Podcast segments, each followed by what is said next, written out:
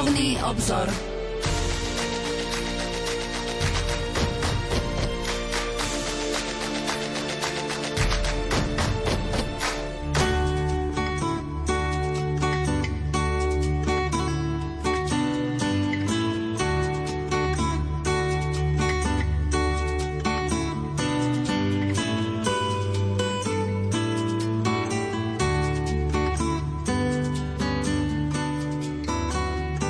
Bože Otec milosrdenstva, Ty si zveril svoj ľud pod osobitnú ochranu presvetej Matky Tvojho Syna. Udel všetkým, ktorí vzývajú pre blahoslavenú Guadalupskú pannu, aby sa so živou vierou usilovali o rozvoj národov po cestách spravodlivosti a pokoja. Skrze nášho pána Ježiša Krista, Tvojho Syna, ktorý je Boh a s Tebou žije a kráľuje v jednote Ducha Svetého po všetky veky vekov. Amen. Na vlnách katolíckej rozhlasovej stanice Rádia Lumen počúvate reláciu Duchovný obzor.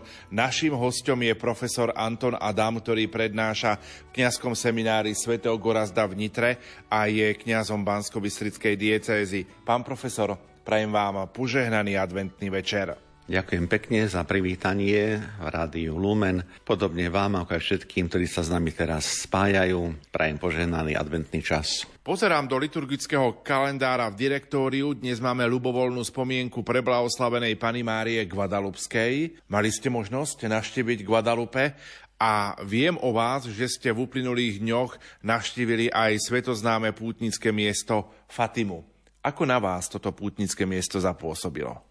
Najskôr tej druhej časti otázky máte dobré informácie naozaj pozerám, počúvam, že informácie sú dobré. Je pravda, že som sa prakticky pred e, mesiacom aj pár dňami zúčastnil na, naozaj na púti vo Fatime, ale najskôr k Guadalupskej Pane Márii, keďže je spomienka Pani Márie Guadalupskej. Mal som tu možnosť byť v Mexiku, Guadalupe, byť pri našej nebeskej matke. Naozaj vďaka takým milým priateľom, ktorí mi tak povediac veľkodušne a z láskou venovali práve túto púť, keď som mal isté životné jubileum.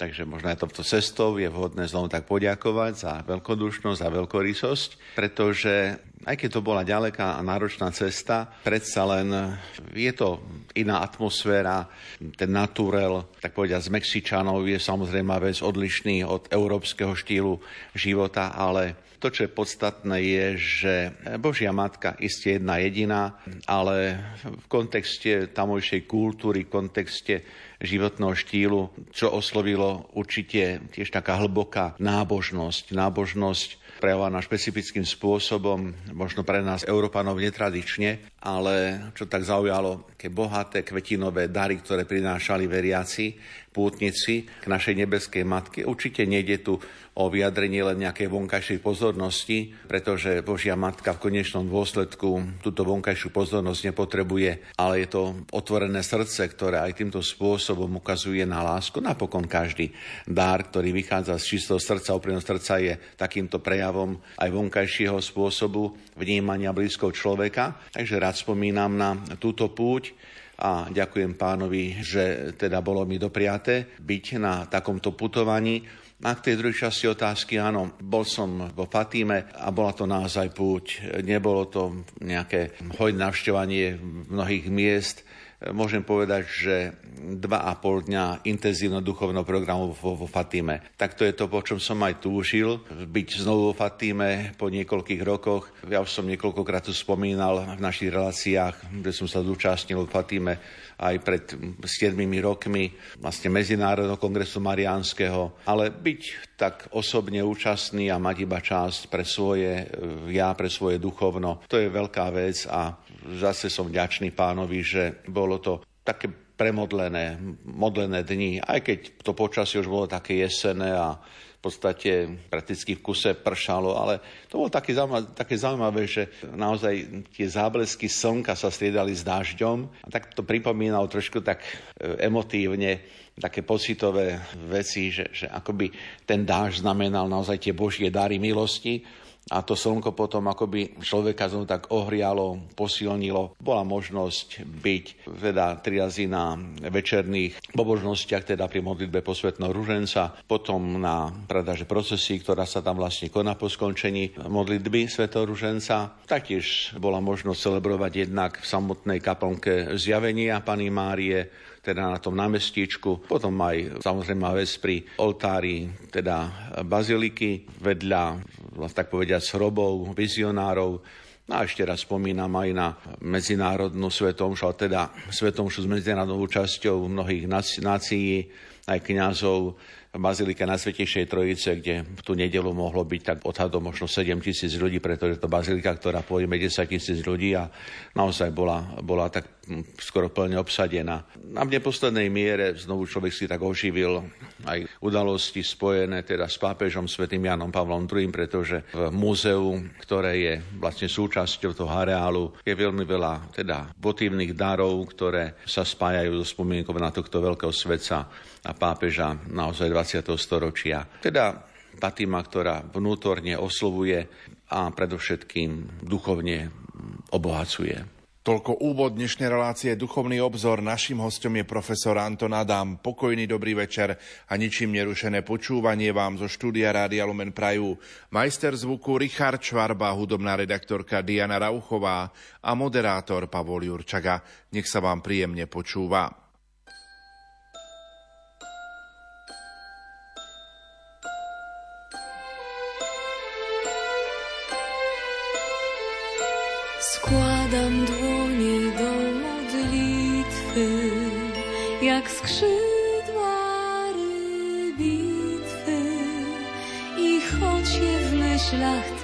Składam, nie upadam. I choć je w myślach tylko wznoszę, unoszę się.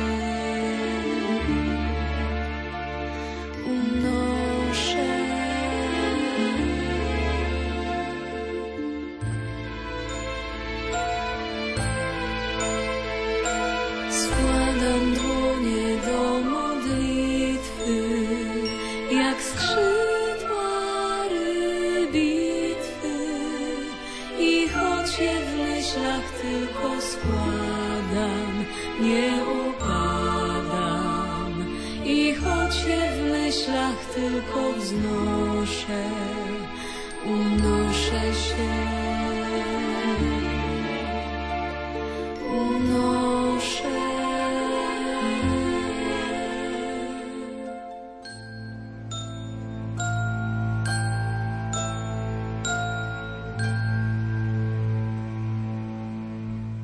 Na vlnách katolíckej rozhlasovej stanice počúvate reláciu Duchovný obzor. Našou dnešnou témou je už po tretí raz posynodálna apoštolská exhortácia pápeža Benedikta XVI. Sacramentum Caritatis, Sviatosť lásky. Našim hostom je profesor Anton Adam, ktorý prednáša v kňazskom seminári svätého Gorazda v Nitre. Pán profesor, poďme našim poslucháčom pripomenúť, o čom sme hovorili pred mesiacom v novembrovej relácii. Áno, v mesiaci november v duchovnom obzore sme sa sústredili na Eucharistiu, ktorá je tajomstvom, ale zároveň aj predmetom našej osobnej viery. Hovorili sme o Ježišovi, ktorý je pravým obetným baránkom, práve v kontexte tajomstva našej viery, pretože Kristus je obetovaný baránok, ktorý vzal na seba naše ľudské hriechy, aby naplnil spásonosný skutok, keď obetoval sa na kríži za spasu celého sveta. Pokázali sme na vzťah medzi Eucharistiou a Duchom Svetým, tak ako to hovorí pápež Benedikt XVI po synodálnej exhortácii. A napokon sme sa dostali aj ku vzťahu medzi Eucharistiou a sviatosťami, Konkrétne sme hovorili o Eucharistii a vzťahu k sviatostiam kresťanskej iniciácie, teda vzťah Eucharistia a Sviatosť Krstu, Eucharistia a Sviatosť birmovania. A napokon sme trošku venovali pozornosť aj vzťahu medzi Sviatosťou zmierenia a pomazania chorých, pretože v našej katolíckej teológii a vôbec katolíckom obrade vysluhujeme aj súvislý obrad sviatosti zmierenia, sviatosti pomazania chorých a Eucharistie najmä čo sa týka prípadu, keď vyslujeme tieto sviatosti chorým, či už doma alebo v nemocniciach. To bol pohľad do minulosti, o čom budeme dnes rozprávať v dnešnom vydaní relácie Duchovný obzor pri téme Benedikt XVI a jeho posynodálna exhortácia Sacramentum Caritatis Sviatosť lásky. Dnes by sme pokračovali v tejto téme ďalej, lebo obsahom a témami je táto exhortácia veľmi široká, zároveň bohatá. A budeme pokračovať a zamýšľať sa nad vzťahom Eucharistie a ďalšími sviatosťami, o ktorých sme sa ešte doposiaľ nezmieňovali. Teraz chcem uvažovať nad vzťahom medzi Eucharistiou a sviatosťou posvetného stavu, teda kňastva. Keď hovoríme o Eucharistii a sviatosti posvetného stavu, pripomíname slova, ktoré v tomto kontexte hovorí samotný pápež Benedikt XVI. Vnútorné spojenie medzi Eucharistiou a sviatosťou posvetného stavu vyplýva zo samotných Ježišových slov večeradle. Toto robte na moju pamiatku. Ježiš totiž podvečer svojej smrti ustanovil Eucharistiu a zároveň ustanovil kňazstvo Novej zmluvy. On je kňaz, obeta i oltár, prostredník medzi Bohom a, ľud- a ľudom. Je zmierna obeta, ktorý obetuje seba samého na kríži. Nikto nemôže povedať, toto je moje telo a toto je kalich mojej krvi, ak nie v mene a v osobe Krista, jediného veľkňaza novej a väčšnej zmluvy. Predovšetkým je potrebné poukázať, že vzťah medzi posvetným stavom a Eucharistoitou je viditeľný práve pri omši, ktoré predseda biskup alebo prezbiter v osobe Krista hlavy. To je veľmi podstatná skutočnosť, preto lebo cirkevná vôbec náuka považuje kňazskú vysviacku, a teda sviatosť posvetného stavu, za nevyhnutnú podmienku pre slávenie Eucharistie. Je všeobecne známe, že Eucharistiu môže sláviť iba ten, kto prijal sviatosť odda, teda sviatosť posvetného stavu, či je to teda kňaz, prezbiter, alebo, alebo biskup, ktorý e, je nositeľom plnosti kňazskej, kňazskej moci. A zároveň k tomu pápež Benedikt poznamenáva, ekleziálnej službe vysveteného služobníka je prítomný vo svojej cirkvi sám Kristus, ako hlava svojho tela, pastier svojho stáda, veľkňaz vykupiteľskej obety. Je dobre si všimnúť, že kňaz, ktorý slávi obetu, či biskup, tak koná mene celej církvy, keď prednáša Bohu modlitbu církvy a predovšetkým, keď prináša eucharistickú obetu. A tak je tu povzbudenie v tej exhortácii predovšetkým k nám, kňazom, aby sme si uvedomili, že tejto službe Eucharistii ako nositelia posvetného stavu nemôžeme a nemáme dávať priestor sebe samým, teda tak povedať, prezentovať seba samých, alebo prezentovať svoje názory, ale máme prezentovať Ježiša Krista. Pretože kniazkej identite hovorí pápež protirečí každá snaha klásť seba samých ako protagonistov liturgickej činnosti. Kňaz nie je v stredom činnosti liturgie církvy. Kňaz je ten, ktorý túto liturgiu slávy, ale stredobodom činnosti liturgie cirkvi je samozrejme máme Ježiš Kristus. A to je potrebné si uvedomovať tak na strane teda tých, ktorí slávia liturgiu, ale v konečnom dôsledku aj na strane tých, ktorí majú teda účasť na samotnej liturgii. Kňaz je nástrojom vlastne v rukách Ježiša Krista, a preto má byť ochotný, otvorený, zameriavať všetko k nemu. Je pochopiteľné, že keď hovoríme o nástroji, tak ten nástroj je v rukách niekoho, totiž konkrétne Krista. A preto Kristus je ten, ktorý nielenže chce, ale aj má viesť na život. A naše otvorenie sa Bohu, naše otvorenie sa službe, aj liturgii, je teda dôsledkom toho, že prejavujeme ochotu byť práve takýmto nástrojom v rukách. Je to naše slobodné osobné rozhodnutie, ku ktorému nás nikto neprinútil a z tohto dôvodu je dobre si všimnúť aj tieto pápežové slova. Benedikt hovorí, to, tá otvorenosť byť nástrojom v rukách Krista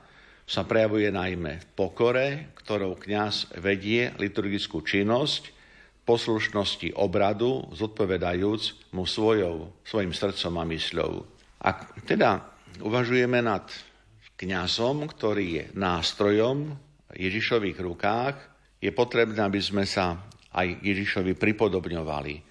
To naozaj tak striktne zaznieva aj pri samotnej kňazskej vysviacke, keď je naozaj to pozvanie novosvetenca pripodobniť sa ku Kristovi práve tým spôsobom, že koná obetu, ktorú Ježiš plnosti vykonal na dreve kríža. Pápež Benny XVI pripomína ešte, že odlišnú východnú prax a tradíciu, no zároveň pokazuje na význam a vážnosť celibátu v západnej cirkvi, keď hovorí o úctyhodnej tradícii, čo sa týka celibátu. Vieme, že aj posledné roky pomerne intenzívne je otázka celibátu spochybňovaná v rozličných kruhoch, dokonca aj nejak cirkevných, sekulárnych samozrejme vec, ale pápež jasne hovorí o nielen tradícii, ktorá by bola nejak prázdna, ale tradícia, ktorá je plná práve zmyslom toho, čo znamená celkom sa zasvetiť Kristovi. Napokon e, celibát je naozaj oporným bodom pre pochopenie identity rímsko-katolíckej cirkvi, tak ako ju dnes poznáme, takže ak chceme niečo spochybňovať v tomto kontexte, tak je to cesta, ktorá nie je veľmi šťastná, lebo potom spochybňujeme samotnú identitu cirkvi a to naozaj nám neprislúcha, ani nie je to možné konať. Napokon e, samotný pápež Benedikt XVI hovorí, že samotný aj celý bát v kontexte posvetného stavu v západnej a teda katolíckej cirkvi nemôžeme chápať len a iba v nejakom praktickom chápaní, pretože on zdôrazní, že aj táto cesta, kedy sa vlastne človek zrieka manželstva, vedie k stotožneniu sa so životným štýlom samotného Krista. A čo je odkazom tejto exhortácie pre kňazov, vôbec pre seminaristov, pre tých, ktorí vôbec uvažujú a smerujú k zasvetenému životu, je dobre to zdôrazniť, keď hovorí, že hm, to rozhodnutie pre beženstvo má vyrastať v zrelosti, má vyrastať v radosti, má vyrastať v darovaní seba samého, pretože je to požehnanie pre církev aj pre samotného jednotlivca. Hovorí sa, že hm, nejak tak človek, ktorý chce byť svetý, má byť človekom radosti, radostnej zvesti, pretože smutný svetý to je vlastne smutný. A smutný svetý nikoho ani v tejto spoločnosti ani neočári, ani neohúri a predovšetkým ani nepovzbudí. Takže e, celý bát nie je to, čo človeka má robiť ponurým, a naopak má ho robiť radostným, pretože to je to plné zasvetenie, kedy, ako hovorí aj pápež Benny XVI, sa naozaj naplno môžeme a venujeme svojmu povolaniu, ktoré sme prijali. Naliehavou otázkou v súčasnej doby je aj nedostatok kňazských povolaní prakticky na celom svete. Zaujal pápež Benedikt XVI nejaký postoj alebo stanovisko práve k tejto otázke a problematike? Áno, aj pápež Benedikt XVI k tejto naliehavej téme zaujal stanovisko. Je potrebné povedať, že to nie je nejaká iba formálna vec, ale veľmi dôsledné, veľmi otvorené stanovisko, pretože je potrebné stále uvažovať nad tým, akým spôsobom človek nejak tak otvára svoje srdce pre duchovnú službu. Je stále potrebné uvažovať nad skutočnosťou povolania, ktoré tu je, ktoré stále oznieva, lebo to nie je tak, ako by sa mohlo zdať, že ak nie kňazských či vôbec duchovných povolaní, že Pán Boh nevolá. Pán Boh volá. Pán Boh volá v každej dobe, nie viac či menej, vždy rovnakým spôsobom, ale je to taká téma toho nášho ľudského vzťahu k Božiemu hlasu a predovšetkým je to aj otázka vzťahu vlastne k hodnotám, či už tým vonkajším, či duchovným, čomu dáva prednosť tejto doby, e, čomu človek tejto doby dáva prednosť.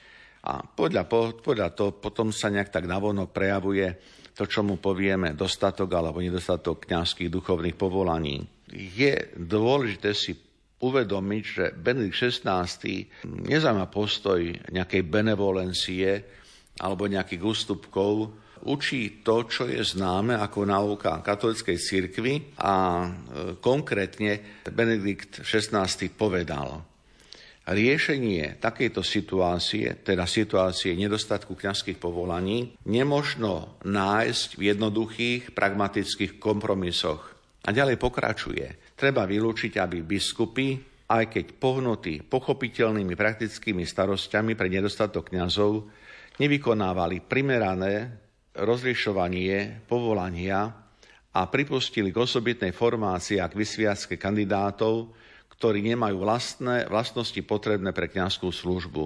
To znamená veľmi jasný odkaz a informácia pre nás všetkých, že snahe možno získať niekoho pre kňazskú službu, a tu doplním vôbec pre duchovné povolanie, reholné povolanie, naozaj nie je možné robiť kompromisy, pretože v konečnom dôsledku taký kompromis sa môže, tak povediac, negatívne podpísať aj v tom živote samotného kandidáta a potom poznamenáva to aj spoločenstvo, do ktorého kandidát je nejak členený. Zdôrazňuje, že je potrebné napriek nedostatku kňazských povolaní, pracovať na správnej formácii a je potrebné správne rozlišovanie toho, čo je nevyhnutne potrebné, aby kandidát, povedzme, na kňazstvo, samotnú kňazskú vysviacku naozaj mohol prijať. A potom zdôrazňuje potrebu primenanej pastoračnej pozornosti vôbec prostredí, v ktorom žijeme, lebo pochopiteľná vec, že Pán Boh volá, ale je potrebné si uvedomiť, že to Božie volanie, áno, je nieraz ovplyvňované spôsobom, ako človek, mladý človek, povedzme, vníma identitu církvy, akým spôsobom vníma vôbec charakteristiku kňazského života. To všetko vplýva na rozhodovanie a preto je potrebné, zdôrazní pápež Benedikt XVI, do takéto formácie zapojiť celé kresťanské povolanie. A na tomto mieste nehovoríme iba o modlitbe, pretože ja som sa nieraz zmieňoval o tom, že mnohí ľudia majú nejak tak dojem, alebo sa to tak neraz predostiera, že sa ľudia menej modlia preto je menej kňazských povolaní. Ja myslím si a nemyslím si to, jednoducho poznám z reality, Ľudia sa modlia stále rovnako v farnostiach, v osobnom živote za kňazské duchovné povolania.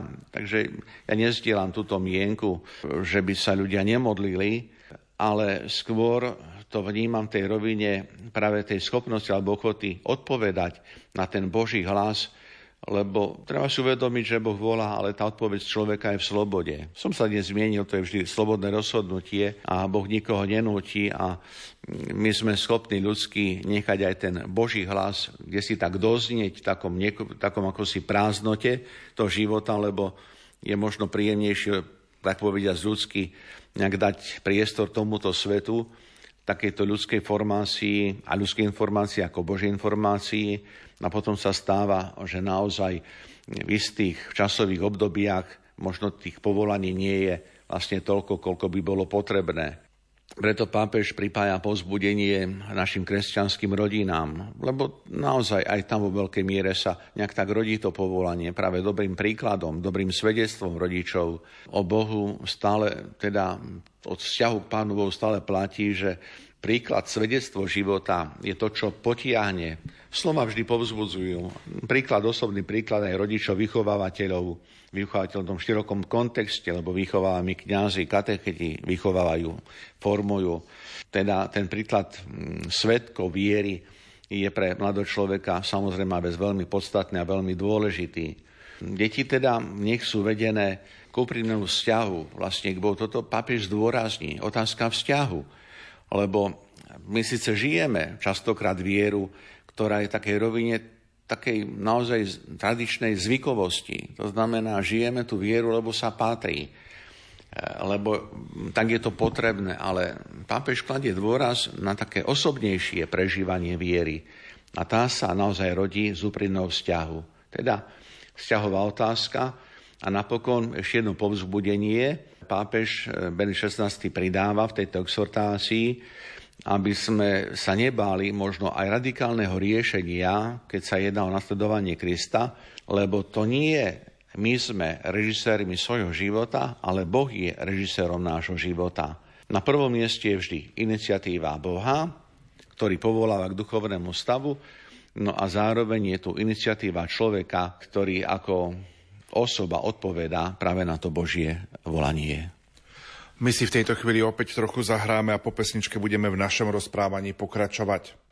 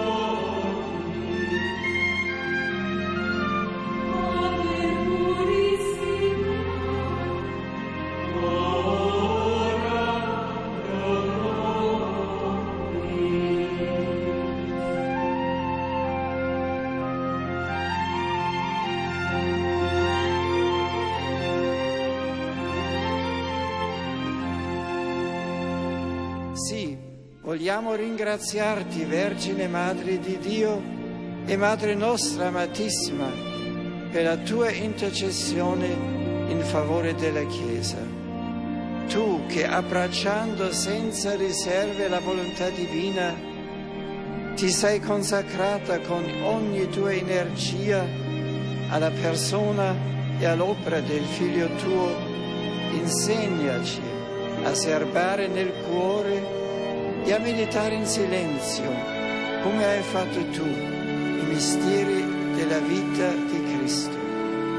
Tu che avanzasti sino al Calvario, sempre profondamente unita al Figlio tuo, che sulla croce ti donò come madre il discepolo Giovanni, fa che ti sentiamo sempre anche noi vicina in ogni istante dell'esistenza, soprattutto nei momenti di oscurità e di prova.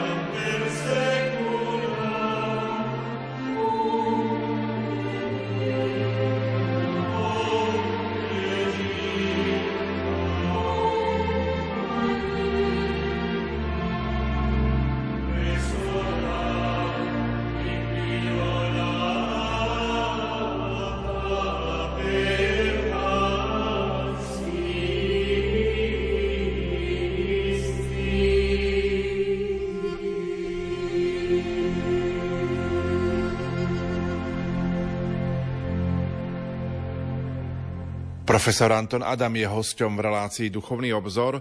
Pokračujeme v rozoberaní posynodálnej apoštolskej exhortácie Benedikta XVI. Sacramentum Caritatis, Sviatosť lásky. Pán profesor, posúďme sa v našom rozprávaní opäť trošku ďalej. Ktoré aspekty zdôrazňuje pápež Benedikt XVI napríklad vo vzťahu Eucharistie a manželstva?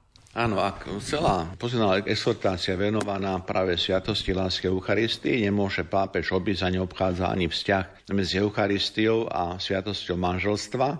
Veľkú pozornosť obracia Beny 16 na tento predmetný vzťah medzi Eucharistiou a manželstvom na nauku, ktorú prezentoval počas pontifikátu svätý Jan Pavol II a predovšetkým na jeho taktiež posledálnu apoštolskú exhortáciu Familiaris Consortio 22. decembra 1981 a v liste Mulieris Dignitatem z roku 1988 eh, pripomína slova Jána Pavla II, ktorý povedal a zdôraznil Eucharistia je sviatosť našej spásy, je sviatosťou ženícha a nevesty. Napokon celý kresťanský život nesie znak lásky Krista a cirkvi, ako lásky ženícha a nevesty. Už krst, ktorý zašlenuje do Božieho ľudu, je svadobným tajomstvom, je tak povediať svadobným kúpeľom, ktorý predchádza svadobnú hostinu Eucharistiu.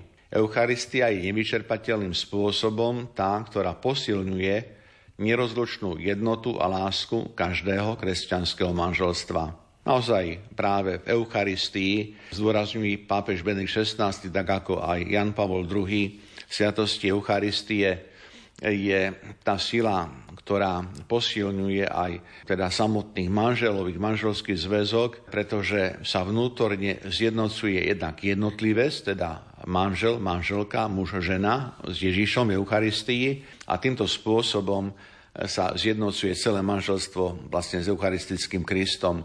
A tu je práve tá pekná paralela, ktorá je známa a často sa používa vlastne Kristus ako ženich a církev ako nevesta. Teda tento obraz vzťahu nám ponúka pápež a poukazuje ešte raz na túto jednotu, z čoho potom postuluje, alebo tak poukazuje na prvky a známky manželského zväzku, predovšetkým na e, stabilitu a na nerozlučiteľnosť.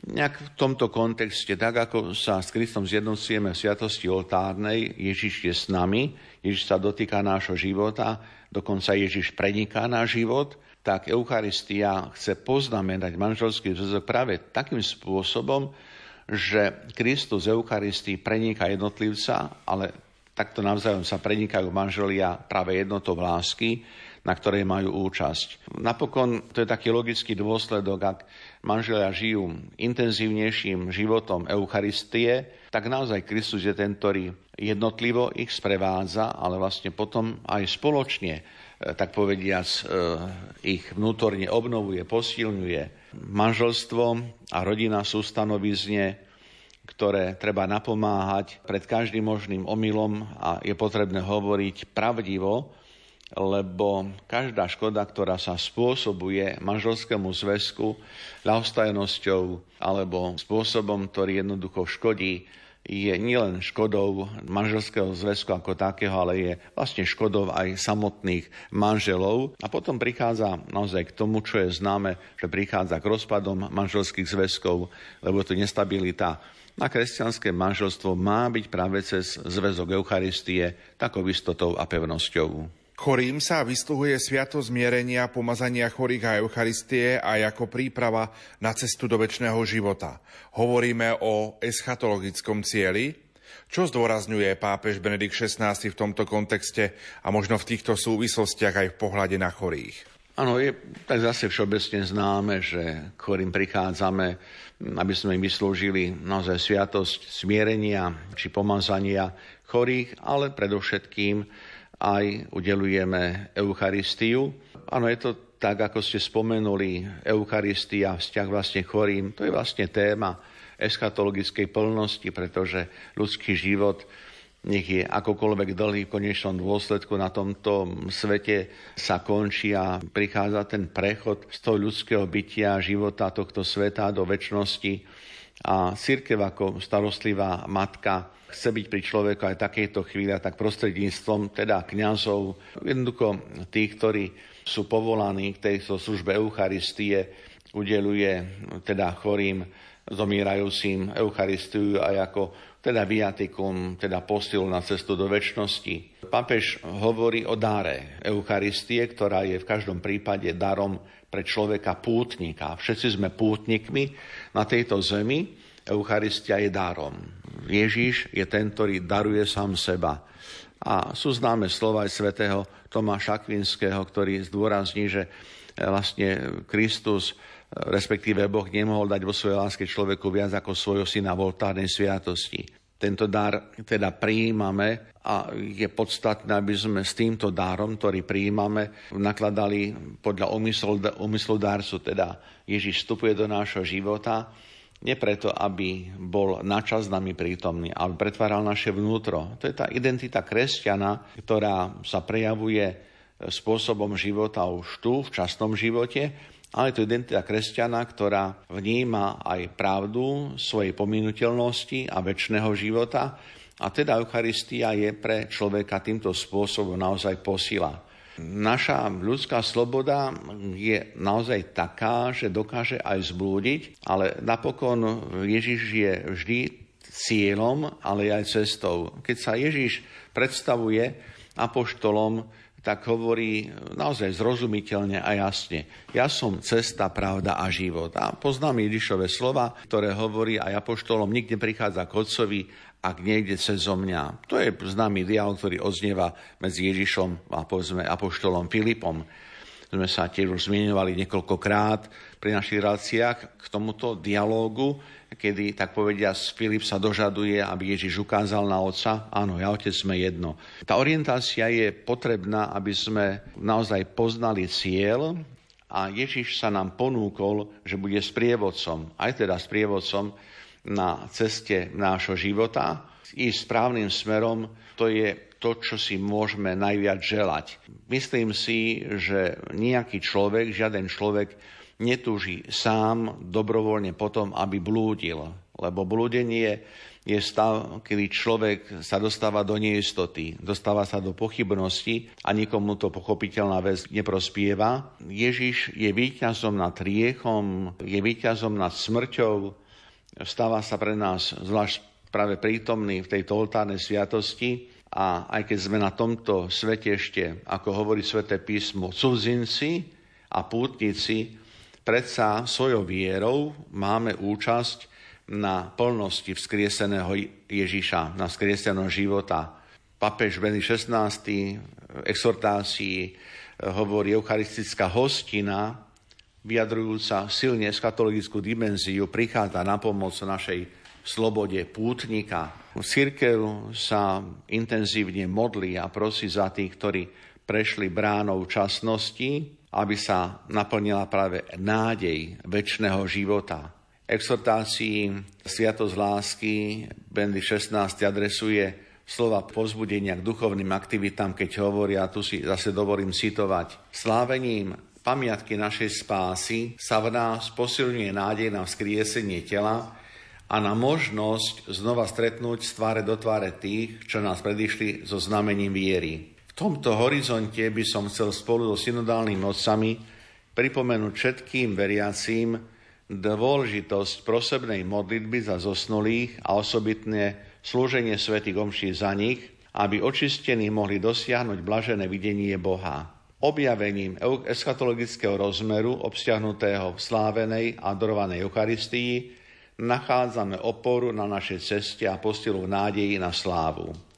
To sú slova pápeža, ku ktorým je hodno pripomenúť pre naše duchovné povzbudenie, že áno, je to modlitba církvy, kedy církev ako taká sa modlí za tých, ktorí sú už vlastne za branou časnosti, prestúpili branou väčšnosti, a povzbudenie pre všetkých veriacich, aby taktiež modlitbe pamätal na svojich zosnulých. A prijímanie Eucharistie je takisto tým darom, ktorý môžeme prijímať a obetovať práve v modlitbe a prozbe za našich zomrelých. To je to, čo dáva, tak povediac, veľký zmysel našej obete a našej účasti na Svete Omši, aby každá účasť na Svete Omši bola sprevádzaná aj takou našou osobnou ochotou prispieť tým svojim dielom, duchovným darom podľa ešte poznania Božieho pre tých, ktorí sú už vo väčšnosti. A to je naša služba lásky.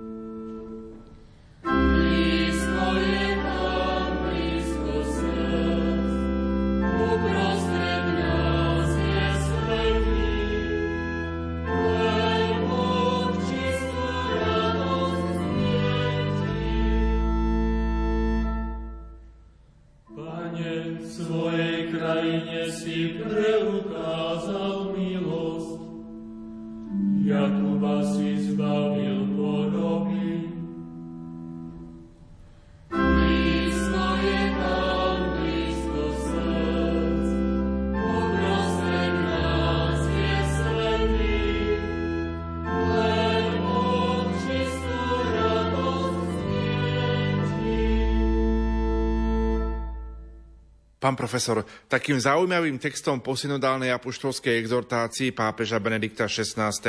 je Sviatosť lásky a objasnenie vzťahu Eucharistie a Pany Márie. Povedzme si niečo viac k tejto téme, veď Pana Mária je tak povediať aj hviezdou adventu ktorý teraz prežívame. Áno, hviezda adventu, vôbec Pana Mária, ktorá má svoje stále miesto v dejinách spásy, Pana Mária, o ktorej sa hovorí veľmi často, ako hovoria mariologovia, o Pane Mári nikdy nebolo povedané ešte všetko a nikdy nie je to povedané dosť, tak aj táto naša myšlienka, ktorá sa spája s exhortáciou Sviatosť lásky pápeža Benedikta XVI nám ponúka niekoľko myšlienok práve vo vzťahu medzi vlastne Máriou a panou Máriou a Eucharistiou. V konečnom dôsledku už aj teda pápež svätý Jan Pavol II venoval naozaj široký priestor pane Márii a vzťahu s Eucharistiou, takže niektoré myšlienky Benedikt XVI, tak povediac, preberá od Jana Pavla II. Niektoré myšlienky sú, tak povediac, takým novým alebo obohacujúcim prvkom v tejto exhortácii. Pápež zdôrazňuje dar, ktorý nám Boh dáva, daruje. Je to vlastne dar, ktorý je darom druhej božskej osobe Ježiša Krista, keď väčšie slovo Otca prijíma ľudskú prirodzenosť, stáva sa človekom, rodí sa e, z Pany Márie a e, ďalej ukazuje na ďalší ten vzťah, ktorý sa rozvíja E, v živote Pany Márie, keď hovorí Márino na nebo vzatie s telom i dušou je pre nás znamením bezpečnej nádeje, pretože nám pútnikom čase ukazuje ten eschatologický cieľ, ktorý nám Sviatosť Eucharistie umožňuje už teraz vopred zakúšať. Mária žije v súlade s Božou vôľou a všetko zveruje do Božích rúk. Takže keď pristupujeme k sviatosti lásky, k Eucharistii, keď prijímame Kristovo telo a Kristovo krv, tak hovorí pápež, sa obraciame aj na tú, ktorá s plným odovzdaním prijala pre celú církev Kristovú obetu, pretože prijíma naozaj Ježiša Krista. A je to tá, ktorá nielen prijala, tak povediať, vôľu a poslanie stať sa Božou matkou, ale prijíma z Božích rúk všetko, čo s tým súvisí, pretože je matka, ktorá sa nielen stará o svoje dieťa, je to matka, ktorá je pozorná, bedlivá, ale aj účastná všetkých udalostí života svojho syna. A teda, a Kristus je obetovaný a sa obetuje na dreve kríža, Mária má svoje miesto práve pri Ježišovom kríži. Aj tu nachádzame tú vnútornú spätosť medzi darom, ktorý Boh dáva človeku, teda svojho syna, prostredníctvom Márie, Marínho materstva a darom, ktorý je darom Krista, Božieho syna, ktorý sa dáva nám ľuďom práve vo sviatosti lásky. Takže trošku, keď sa zamýšľame uvažujeme, tak naozaj v kontexte tejto exhortácie nachádzame také pekné duchovné prepojenie práve medzi Eucharistiou, ktorá je plnosťou Ježišovej lásky, lásky voči nám, keď Ježiš sa za nás obetuje, dáva, a medzi Máriou, ktorá je protagonistkou práve prítomnosti Krista, pretože ak povieme to v takej rovine trochu ľudskej, si uvedomujeme, že ak by nebolo toho Márínho privolenia fiat, tak by sme dnes nehovorili o dare sviatosti lásky. Ale pochopiteľná vec je to vlastne iba také našetnutie tohto problému, pretože Pán Boh vo svojej prozretelnosti a svojej všemohocnosti má aj iné prostriedky, ako vykúpiť človeka pri viesku spáse. A toto je tá cesta, o ktorej hovorím, lebo Boh tak chcel, aby tak ako zo stromu v raji prišla smrť na človeka vlastne prvotným hriechom, tak Boh chcel, aby prostredníctvom nového stromu a nového, tak povedia, z dreva kríža zišla aj spása, a to vlastne spása sveta Ježišovej obete. Všetci sme povolaní, hovorí pápež Benedikt XVI, aby sme mali úžas na tomto dare. Boh sa nevnúcuje tým, že Ježiš prijíma ľudské človečenstvo, teda ľudskú prirodzenosť, stáva sa človekom, stal sa darom pre každého človeka bez výnimky. Nie výnimky v ľudskom spoločenstve týchto a ďalších dní a generácií, kedy by Ježiš nebol pre všetkých. Zostáva teda iba na človeku, konkrétnom človeku, aký vzťah nadobúda a nejak tak vnútorne pestuje s Kristom ako tým, ktorý je darovaný, akým spôsobom tento dar naozaj potom aj nejak v živote reflektuje. A pre nás veriacich kresťanov, katolíkov, teda všetkých tých, ktorí majú čas na Eucharistie, zostáva tiež taká výzva trošku tak uvažovať hĺbšie nad vzťahom práve medzi Ježišom, ktorý je darom sviatosti lásky a Máriou, ktorá je matkou poriadku prírodzenosti a spásy ako naša nebeská matka patronka. Druhá časť posynodálnej apoštolskej exhortácie Sacramentum Caritatis sa venuje Eucharistii ako tajomstvu, ktoré církev slávi. Poďme v krátkosti, pán profesor, predstaviť obsah tejto časti. Áno, naozaj v krátkosti, pretože čas sa nejak tak naplňa, ako pozerám aj na vaše budíky, ktoré sú vedľa mňa v štúdiu.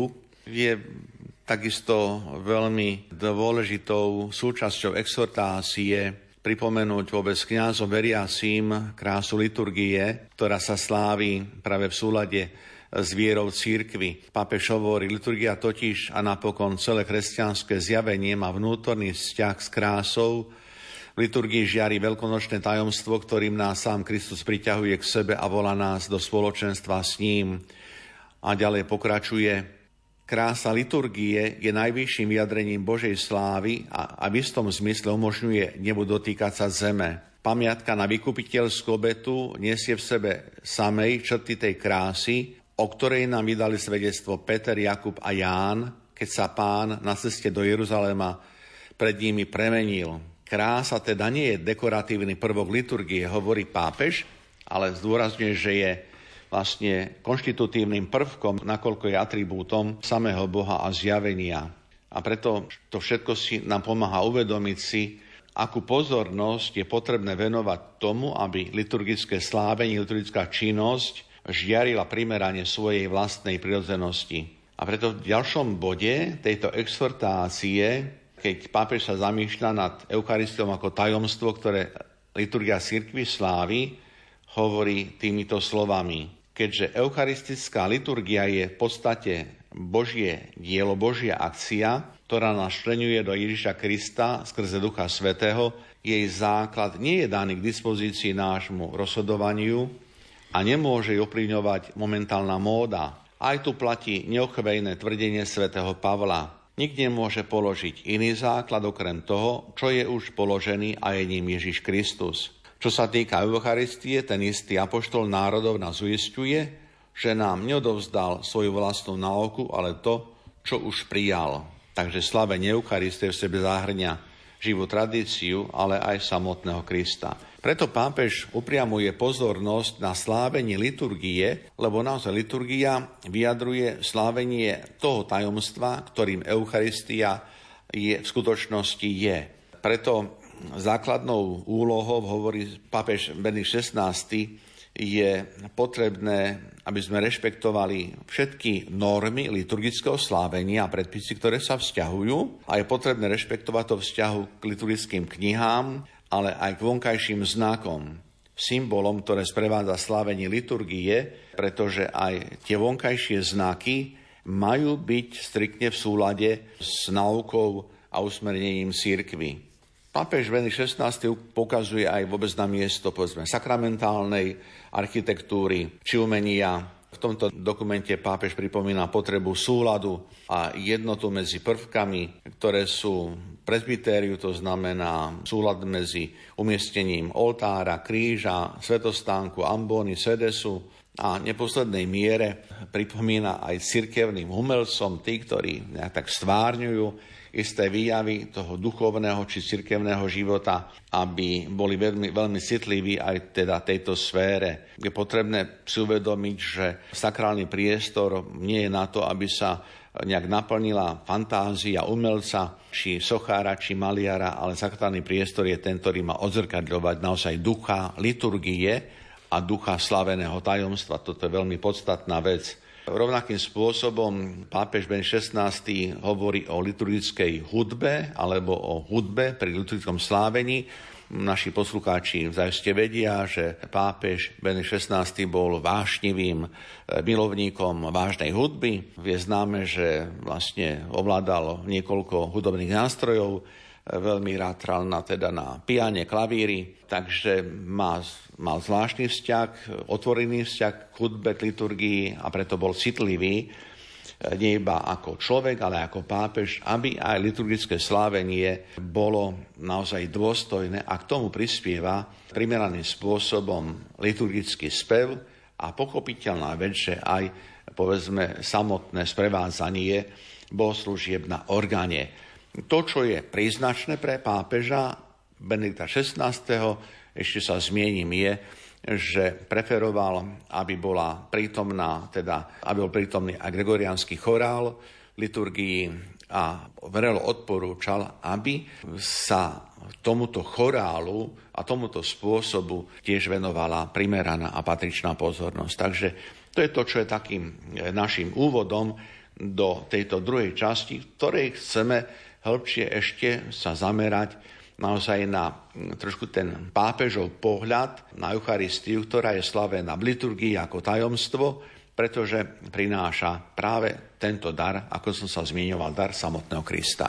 Toľko dnešná relácia Duchovný obzor. Naším hostom bol profesor Anton Adam, ktorý prednáša v kňazskom seminári svätého Gorazda v Nitre a je kňazom Bansko-Bystrickej diecézy. Všetkým našim poslucháčom chcem ešte v závere popriať naozaj požehnaný čas adventu, a predovšetkým čas Vianoc, ktoré nech nie sú iba vonkajším znakom kresťanskej prítomnosti vo svete, ale znakom duchovného, naozaj duchovného pokriatia, duchovného povzbudenia, aby Ježiš, ktorý vstupuje do nášho života, bol aj zároveň cieľom nášho pozemského putovania. Pán profesor, a verím, že príjmete pozvanie aj v novom roku 2024. Ďakujem pekne, všetko dobré. Za pozornosť vám ďakujú aj vysielací tým zložení majster zvuku Richard Čvarba, hudobná redaktorka Diana Rauchová a moderátor Pavol Jurčaga. Do počutia.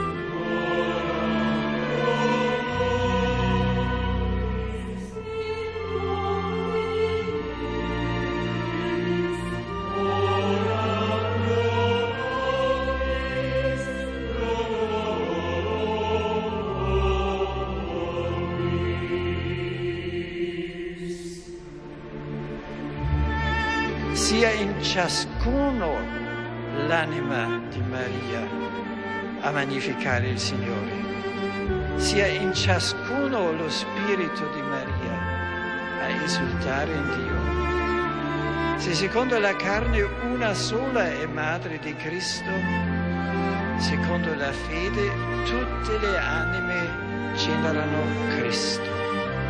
Ognuna infatti accoglie in sé L'anima di Maria magnifica il Signore, il suo spirito esulta in Dio, perché consacrata con l'anima e con lo spirito al Padre e al Figlio, essa adora con devoto affetto un solo Dio, dal quale tutto proviene, e un solo Signore, in virtù del quale esistono tutte le cose. Preghiamo il Signore che ci aiuti di magnificarlo con lo spirito e l'anima di Cristo e di portare di nuovo Cristo al nostro mondo.